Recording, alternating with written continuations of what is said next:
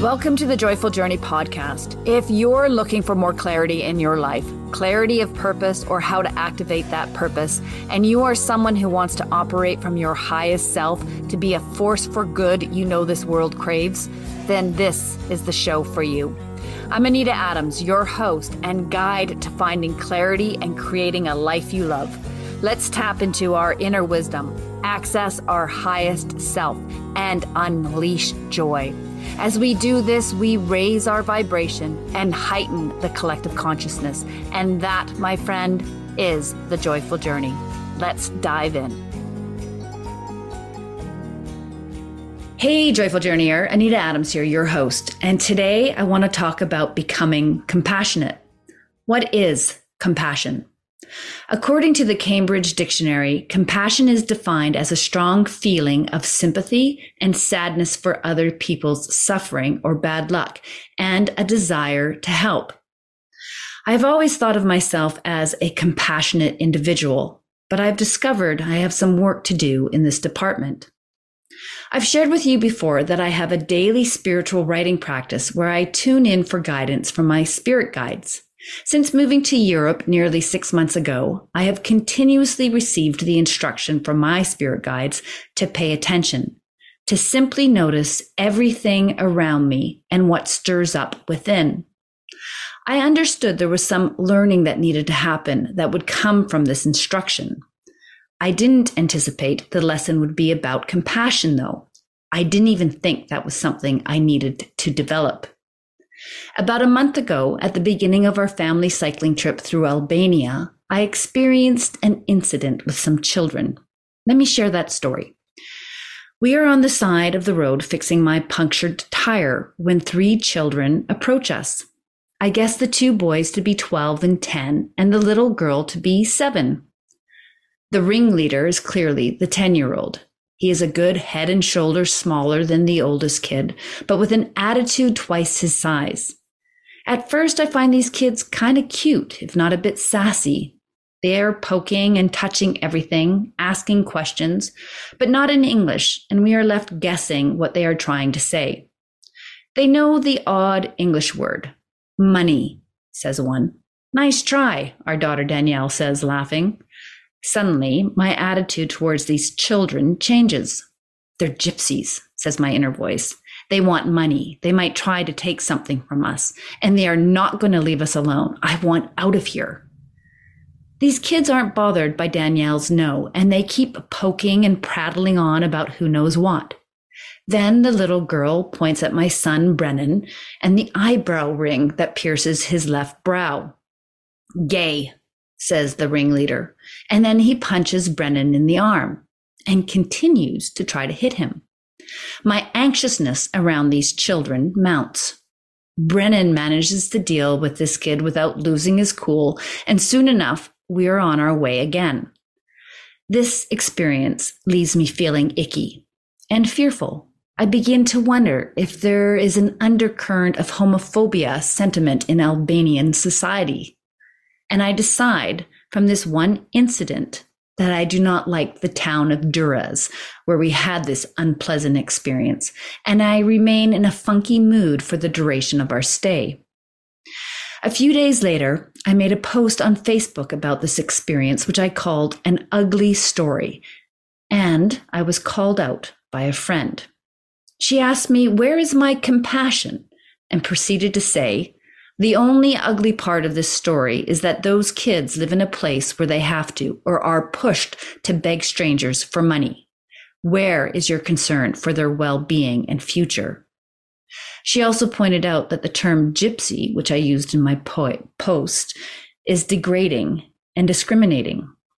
I responded to my friend somewhat defensively, justifying my position and my feelings. Her words, Where is your empathy? Where is your compassion? Stuck with me though. During my next spiritual writing session, I received the message again. Open your eyes. Notice what is around you. Really notice. And I realized I'm not really seeing these people that I have unkindly and incorrectly labeled as gypsies. That's when I started to pay attention to my behavior and attitude more closely. If I saw someone asking for money or trying to sell me something I didn't want, like a balloon on a stick or a rose or a package of tissues, I'd suddenly adopt a cold exterior, avert my eyes, and walk past them or turn a shoulder to block out the person wanting to sell me something. Often these persons are children. Often they don't have anything to sell either and may be carrying another small child on their hips begging for money. My first thoughts about these children were they want to scam me. They want to take my money. This is a big con. These are not compassionate thoughts. Since my friend called me out, I started to question these thoughts and beliefs, where they came from, and if they are founded in any truth. I realize that for the most part, they are not founded in truth. That there is a large population of very poor people who are deeply discriminated against and have an incredibly hard time creating the beautiful life I often talk about creating. Then I started to wonder how do you increase your compassion?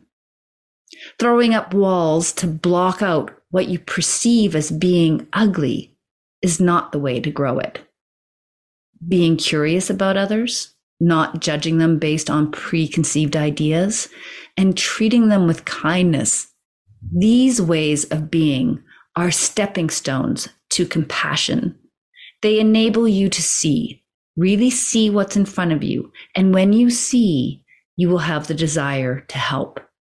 That is what compassion is recognizing the suffering or bad luck of others, coupled with a desire to help ease that suffering.